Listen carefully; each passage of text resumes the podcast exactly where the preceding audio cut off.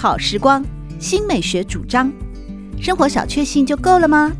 人生其实可以有更多美好选项。文学奖得主、专栏作家、资深媒体人朱国珍在《真正好时光》节目里与您分享美好生活。让我们打开心灵的扉页，享受真正好时光。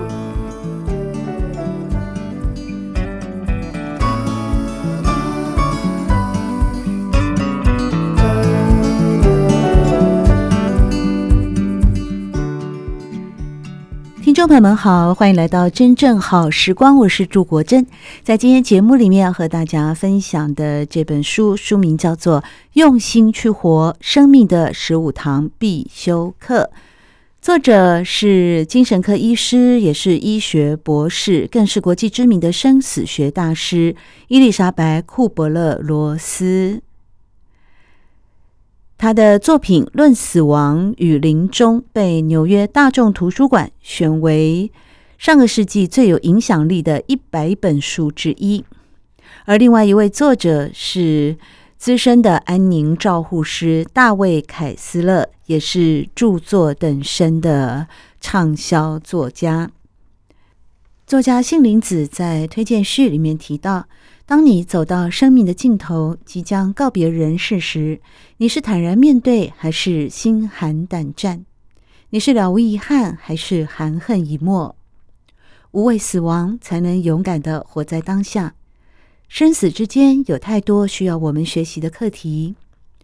用心去活，生命的十五堂必修课。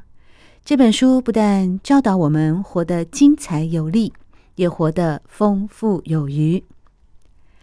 在这一集的节目当中，就向各位听众朋友们介绍两位作者，以及他们在自序里面对用心去活、品味人生的这件事情做了许多的注脚，同时也会为各位朗读在书本当中的精彩片段。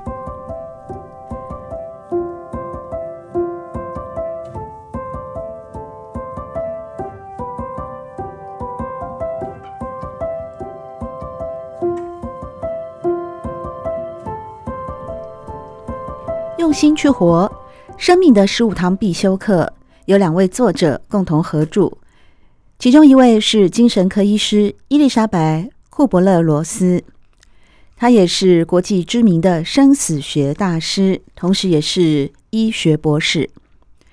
他积极推动生死教育以及临终关怀的社会运动，并且在一九九五年，获得美国死亡教育与辅导协会所颁发的终生成就奖。但是，人生无常，也难以预料。他在获奖的那一年，也就是一九九五年，搬到亚利桑那的沙漠区之后，就在母亲节的当天中风了，身体瘫痪。在这之后的好几年，伊丽莎白说：“她一直在死亡门前徘徊，有时候感觉死亡几个星期后就会来敲门。好几次平安度过，却让她感觉到失望，因为她已经准备好了。于是她开始思考，她想，她没有死，是因为她还有最后的课题要学习。”而这些课题就是人生的终极真理，也是生命本身的奥秘。于是他希望再写一本书，不谈死亡，谈生活与活着。当他身体瘫痪之后，生活范围只剩下了客厅的一张床和床边的桌子。他虽然饱受疾病的折磨。但内心却庆幸没有失去一些看起来微不足道的事物。他满怀感激，自己还能够上厕所、洗澡。库伯勒罗斯医师深深地体会到人生的有限性，所以人生最重要的不是生命的量，而是生命的值。换句话说，生命的深度与广度。和宽度比生命的长度要来得重要。因此，用心去活生命的十五堂必修课这本书，就是希望能够帮助我们思考人生最大的恐惧，不是死亡，而是没有好好认真去活。这也是伊丽莎白·库伯勒罗斯医师在作者序当中提到的。他说：“每个人内在都有成为甘地或是希特勒的潜能。”而前者是我们最美好、最具同情心的一面，后者是最负面、渺小、黑暗的一面。人生的课题就在提升渺小的我，去除负面的我，找到彼此最美好的部分。这些课题是人生的暴风雨，淬炼出生命的本质。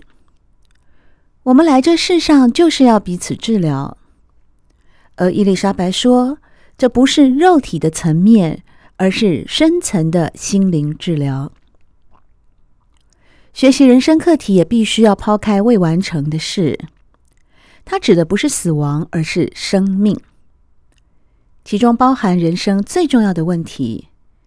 例如，你会问自己：‘是的，我拥有幸福快乐的一生，但我真正用心活过吗？’”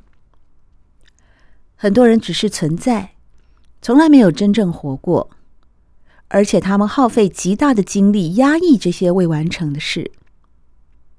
未了的事既是人生最大的问题，也是我们在面对死亡时最重要的问题。很多人死时心里有很多未了的事，极少人是了无遗憾的。人生要学习的课题太多了，一辈子是不够的。学得越多，完成的也就越多，生命也就越丰富。那么，不管何时死去，你都可以说一句：“我真正活过了。”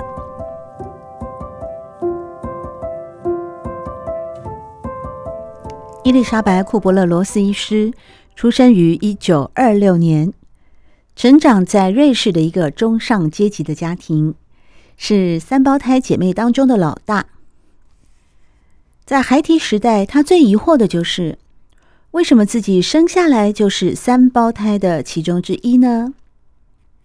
因此，他缺乏自己明确的身份和人格，而从小他就对抗父亲顽固的教育与冰冷的制裁，费尽了千辛万苦，让自己成为一位精神科医师、作家与演说家。同时，也特立独行的在精神医学当中选择了过去从来没有人研究过的生死学，而他所著作的《论死亡与临终》这本书，让他成为了举世闻名的医生作家。他一直关怀着临终病患，一生为许多慈善事业做先驱。到他年老时，还把自己的庄园贡献给艾滋病童。一九八五年，收容艾滋婴儿的计划公布之后，邻居将他视为眼中钉，朝他家的窗子开枪，扫射家畜。一九九四年，他搬了家，在另外一个地方成立了医疗中心，但是自己的家，却被无法谅解的人放火烧成了平地，使得他一生的收藏以及两万份的研究报告都付之一炬了。伊丽莎白·库伯勒罗斯医师曾经这样描写：他常常告诉自己，遭逢逆境只会使你更坚强。但是火烧房子的那个夜晚，他承认。在熊熊大火中所看到的世界是阴暗的，人性是丑陋的。他非常的生气，但是仍然维持着风度。而更重要的是，生气之后该怎么办呢？当这件事情渐渐平静之后，罗斯医师这样写：在我的一生中，好几次我曾经伫立在相似的十字路口上。眺望着地平线，苦苦搜寻着人生的目标，在那个时刻，可以选择逃走，开始怨天尤人，但也可以选择疗伤止痛。既然我相信人生唯一的目标是心灵成长，这样的抉择对我来说就不是一件难事。火灾发生后的几天，伊丽莎白开车到了镇上，买了几件换洗的衣服，挺起胸膛，准备迎接下一回的挑战。因为她告诉自己，人生在世，难免经历种种苦难，经历的越多，你就越有智慧，心灵越成熟。用心去活，生命的十五堂必修课，就是罗斯医师以及一位安宁照护师大卫·凯斯勒，他们两人之间的对话所共同合著的。伊丽莎白在七十多岁时，经历了多次的中风，仍然不畏惧死亡。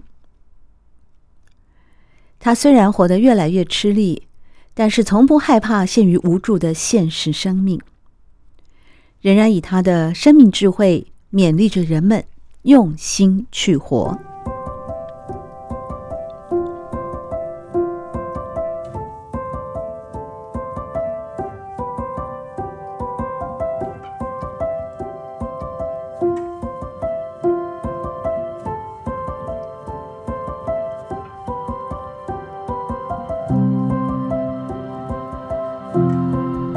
用心去活，生命的十五堂必修课。另外一位作者是大卫·凯斯勒，他是一位非常资深的安宁照护界的照护师，曾经帮助过数百位的男女临终病患，也出版过许多作品。他在这本书的作者序里面表示，他花了很多的时间和临终的人谈话。这个工作让他的生命更加的丰富与宽广，无论在心理、情感、精神上都获得了很大的成长。当然，他很感恩这些教过他的人。然而，其中一位呢，其实也就是大卫的良师益友伊丽莎白·库伯勒罗斯医师。大卫说。他花了很多的时间和伊丽莎白在一起，向她学习最后的人生课题，尤其是关于临终协谈的学问。而伊丽莎白自己也正在面临死亡的威胁，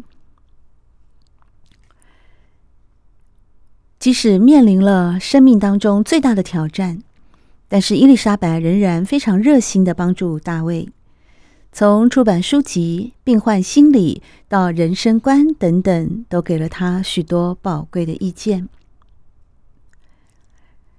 大卫·凯斯勒这样描述：“我常觉得要走出他的家门很艰难，我们会互相道别，心里想着这可能是最后一次了。最后，我总是含着眼泪离去。要离开这么可贵的朋友，确实有很多不舍。”但他说，他已做好准备。所幸伊丽莎白并未死去，反而慢慢复原了。我想，那是因为他的人生课题还没有学完，生命也还没有给他全部的交代。大卫·凯斯勒说，在漫长的人生旅程中，我们会学到很多事情，但最重要的是认识自己。了解自己是谁，最重要的又是什么？我们从人生的高低起伏中学习到的什么是爱与情感，找到勇气，摆开愤怒、眼泪与恐惧。生命的奥秘我们无法尽皆了解，但我相信上帝已给了我们拥有美好人生的所有必要条件。我说的不是完美的人生或童话故事。而是让你的心充盈丰满的真实人生。大卫·凯斯勒说，他有幸在德雷莎修女去世前的几个月随侍在侧，德雷莎修女说，她最重要的工作是帮助临终的人，因为生命在她眼中是如此珍贵。生命是一项了不起的成就，而死亡就是成就的完结。很少人会认为死亡是一种成就，甚至也很少人认为生命是一种成就，但事实却是如此。临终的人是我们的良师，因为人在被推向生命的尽头时，才能看得最清楚。他们在分享生命的故事时，也教导我们生命的可贵。你会发现，临终者身上展现出一种英雄的特质，足以超脱任何困境，凸显出人类行为与思想的最大潜能。大卫·凯斯勒说。他所说的不只是活着，更要能够感受生命的跃动。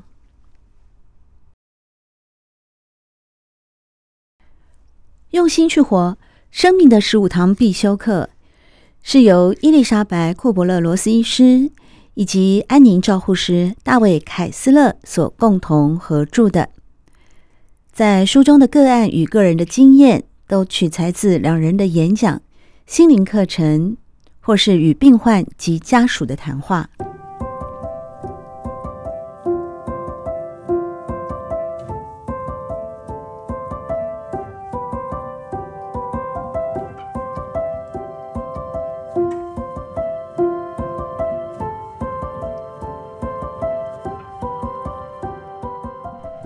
用心去活，生命的十五堂必修课，在目录当中。果真是列举出了十五堂课，探讨我们可能面对的十五项问题，分别是真诚、爱、关系、失落、力量、愧疚、时间、恐惧、愤怒、游戏、耐心、屈服、宽恕、快乐与最后一课。在真诚的功课。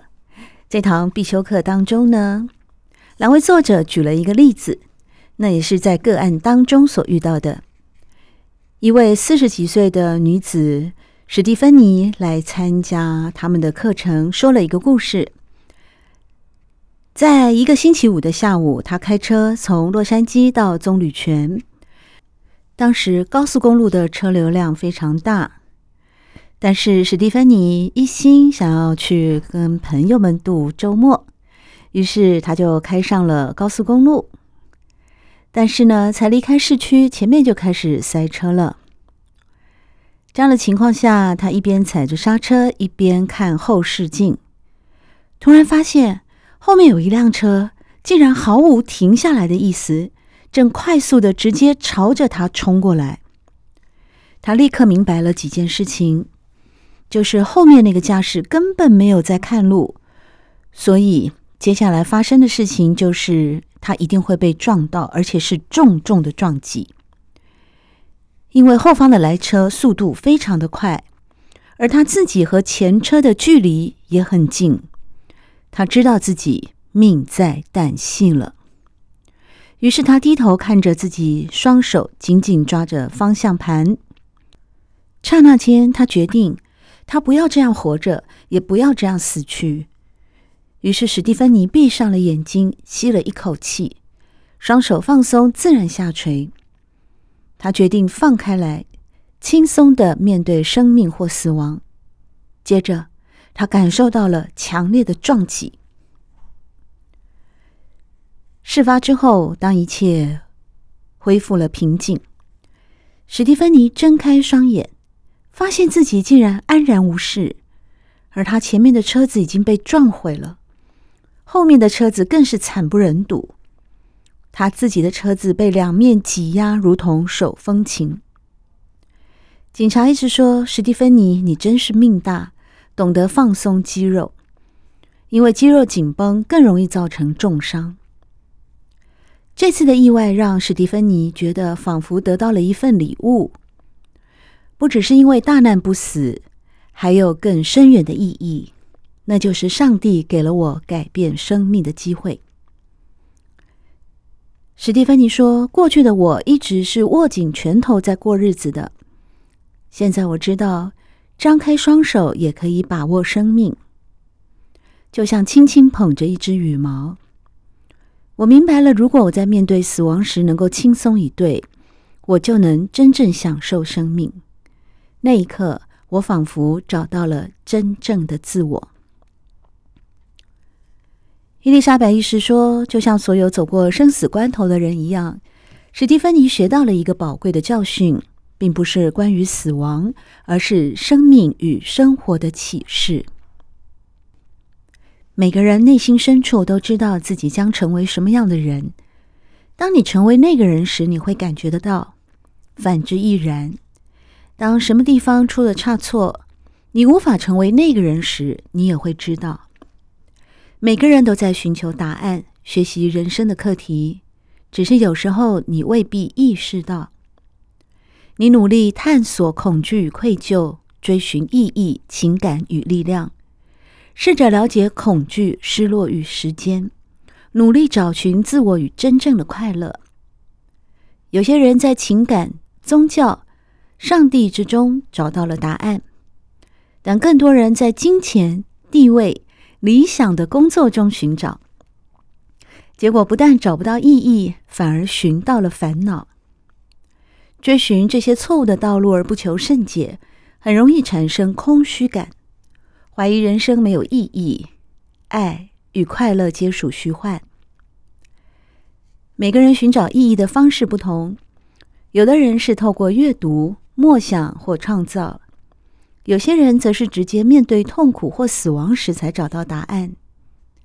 他们可能突然被医生告知罹患癌症，只剩半年的生命，或是在地震之类的天灾中目睹亲人与死神搏斗。学习人生的课题有点像是成长，你不会因为长大而突然变得更快乐、更富有、更有力量。只是你对周遭的世界有了更透彻的了解，能够更自在地和自己相处。学习人生的课题，不是要让你的人生变得完美，而是要看清生命的本质。我们来这世上都是要来学习生命的课题，但没有人能告诉你你的课题是什么，那要靠你自己去发掘。在人生的旅程中，上主可能会给你很多的东西去探索，也可能只给你一点点，但绝不会超过你能负荷的程度。如果爱是你的人生课题，你可能会结很多次婚，也可能终生不婚。如果你的人生课题是金钱，你可能一文不名，也可能拥有数不完的钱。因此，在《用心去活：生命的十五堂必修课》这本书里面，伊丽莎白·库伯勒罗斯医师以及大卫·凯斯勒安宁照护师将会讨论生命与生活，看看站在生死边缘的人是如何看待生命。而我们在阅读之后，就会发现自己并不孤单，因为爱能够不断的滋长人际关系。更会让我们的生命变得丰富。你会发现自己绝不懦弱，你拥有的不只是巨大的力量，甚至是全宇宙的力量。而遭遇不幸的人，往往发现爱是唯一最重要的，爱是唯一能拥有而不失去的东西。于是，他们不再向外寻求快乐。而是回头在已经拥有的东西里发掘丰富的意义，更彻底的发挥既有的潜能。人生旅程中要学习的课题很多：爱、恐惧、时间、权力、失落、快乐、情感与真诚。你现在之所以不快乐，并不是因为人生太复杂，而是你错失了背后简单的道理。你必须在这些课题之中找寻简单的意义。你不知为何总无法在爱里面找到幸福，其实是因为父母与社会教导你的并不是爱，而是被恐惧、不安与期望层层遮掩的爱。文艺复兴时期的伟大艺术家米开朗基罗有一次被问到如何创造出大卫这样伟大的作品呢？米开朗基罗说，他不过是想象大卫本来就存在石头里，去除了多余的部分，便显露出原本存在的东西。那伟大的雕像早已经创造好，亘古以来一直存在着，只是等待被显露而已。每个人内在那个伟大的本质也是一样的。伊丽莎白医师相信，每个人内在都有伟大的种子。伟大的人并不比别人多拥有什么，只是去除了更多的杂质，显露出最好的一面。伊丽莎白以自己为例，她是三胞胎当中的一个孩子。那个年代。三胞胎都是穿一样的衣服，玩同样的玩具，参加同样的活动，反正什么都是一样的。周围的人并不会把你当成一个个体，而是视为三胞胎之一。因此，不管他们三胞胎在校表现的优劣，不管是否用功，成绩永远都是乙。他们之中可能有一个是得甲，一个是得丙，但老师根本分不清楚谁是谁。为了保险起见，干脆一律给乙。有时候，伊丽莎白的爸爸把她抱在怀里的时候，也不知道她是谁。因此，他说：“你能想象这对一个人的身份认同造成了什么影响吗？”现在社会已体认到尊重个体差异的重要，尤其多胞胎已经越来越普遍了。现在的父母大概都不会给孩子穿同样的衣服，接受完全一样的待遇吧。然而，身为三胞胎之一的伊丽莎白，也激发了她开始寻找真我的旅程，也因此一直都坚持要做自己，即使付出代价也不后悔，因为她深信人不应该为了任何理由而虚伪。多数人一生当中总会扮演好几种角色，我们学会扮演不同的角色，却往往看不透角色后面的自我。无论是扮演配偶、父母、老板、好心人、叛逆少年等等，有些角色在陌生的情境中确实能让人有所依凭。我们要做的是厘清什么角色适合自己，什么角色不适合自己。这个过程有点像是剥洋葱，同样免不了要赔上几滴眼泪。大卫·凯斯勒则是举了另外一个例子：有一天晚上，他到安宁病房探望一个肌萎缩动脉硬化症的患者。大卫问他：“病中让你觉得最难承受的是什么呢？是住院呢，还是病痛呢？”这位患者说：“都不是。”最难承受的是，每个人都用过去式的眼光在看我，好像我是已经过去的人。其实，不管我的身体发生什么变化，我还是一个完整的人。我相信有一个部分的我是无法界定、不会改变、不会随着年龄或疾病而消失的。这个部分我一直紧紧抓住，这是我永远不变的本质。大卫说：“这个病人明白，人的本质是超越一切的。不管身体如何毁坏，赚过多少钱，养过多少子女，都不会改变。当你将这些角色一一剥除，剩下的就是真正的你。每个人内在都有超乎自己想象的善的潜质，能够不求回报的施予，不加批判的倾听，无条件的爱。”这个潜能也是我们的生命目标。只要你愿意，每一天每一刻，你都可以透过大大小小的事，更贴近这个目标。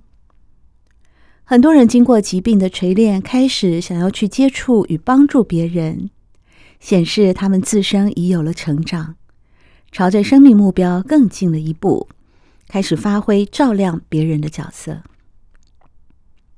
我所谓的真我是指忠于自己的人性，而人性有时候包括每个人不欲人知的黑暗面。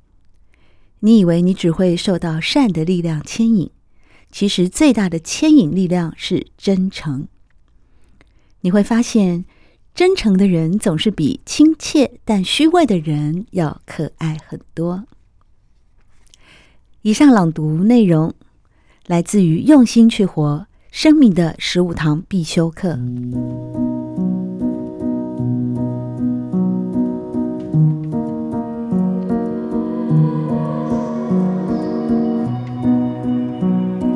真正好时光，每个星期六早上八点钟到九点钟，在汉声广播电台全国联播网播出。节目在广播频道播出之后，也会上传到汉声广播电台的官网。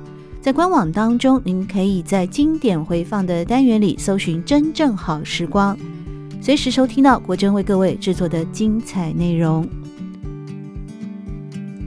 喜欢朱国珍制作主持的《真正好时光》，欢迎您订阅、分享或留言。随时保持互动，一起共享美好生活。